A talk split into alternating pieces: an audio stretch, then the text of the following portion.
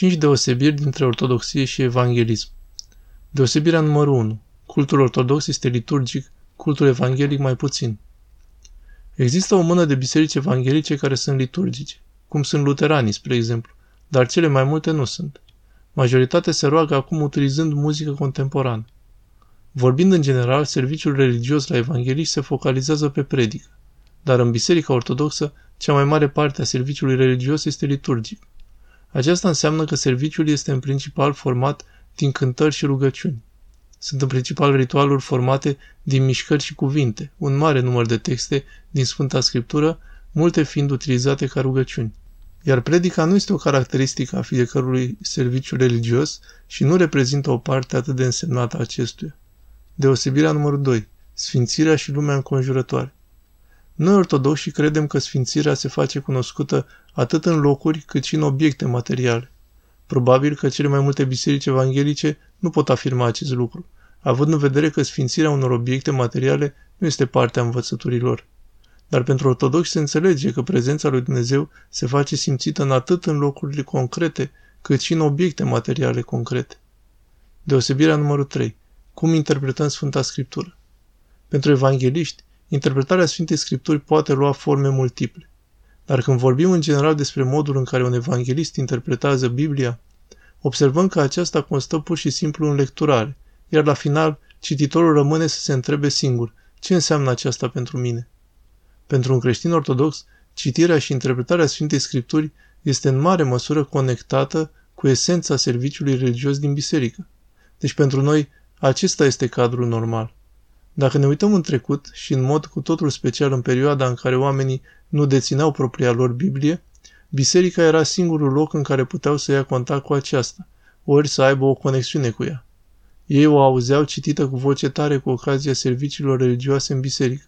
Dar chestiunea esențială este aceea că înțelegerea creștinului ortodox asupra a ceea ce înseamnă Sfânta Scriptură este văzută în contextul tradiției noastre, a istoriei noastre, a serviciului religios în biserică, a sinoadelor ecumenice, a ceea ce părinții bisericii au mărturisit sau a acelor sfinți care au interpretat Sfânta Scriptură. Deci întrebarea ce înseamnă aceasta pentru mine este importantă, fiind propria mea opinie, dar înțelegerea mea nu este cel mai important lucru ca și creștin ortodox. Deosebirea numărul 4. Viziunea cu privire la biserică. Spre deosebire de evangeliști, creștinul ortodox crede că există o singură biserică, iar aceasta este cârmuită apostolic, adică prin episcopi, care implică o continuitate de la Sfinții Apostoli și până la episcopii de azi. Biserica evanghelică obișnuită este condusă de comunitatea respectivă, chiar dacă aceasta aparține unei ramuri de credință mai mare. Deci comunitatea locală are tendința de a avea cuvântul cel mai greu de spus în majoritatea chestiunilor biserici. În schimb, în Biserica Ortodoxă, autoritatea este înrădăcinată în episcopi, în care noi credem că există succesiunea de la Sfinții Apostoli.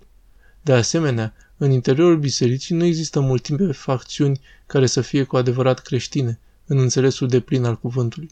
Pentru noi există o singură biserică, iar aceea este Biserica Ortodoxă. Deosebirea numărul 5. Ce este mântuirea?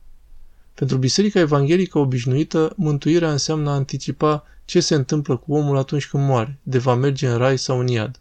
Pentru creștinii ortodoxi, mântuirea este mai mult decât atât. Bineînțeles că suntem preocupați de ce se va întâmpla cu noi după moarte, dar în același timp, pentru noi mântuirea este un proces care reprezintă mai mult decât un singur eveniment. Spre exemplu, am fost mântuit în cutare zi sau într-o altă zi și voi ajunge în rai. Pentru noi nu este așa. Pentru noi este un proces care începe cu lucrarea lui Dumnezeu în noi, cu botezul, cu sfintele taine, cu lucrarea Duhului Sfânt în noi. Noi primim toate uneltele necesare pentru a ne angaja în procesul îndelungat al mântuirii, care este într-un final lucrarea lui Dumnezeu, dar care lucrare nu este realizată fără cooperarea noastră de plină. Cu alte cuvinte, Dumnezeu nu ne va forța să ne mântuim. De aceea, cu cât cooperăm mai mult cu Dumnezeu, cu atât mai mult vom deveni asemenea Lui. Pentru noi, mântuirea reprezintă această îndelungă învoire cu Dumnezeu, care durează până în veșnicie. Deci și după ce primila lui Dumnezeu vom ajunge în rai, după înviere, ne vom putea asemăna din ce în ce mai mult cu El.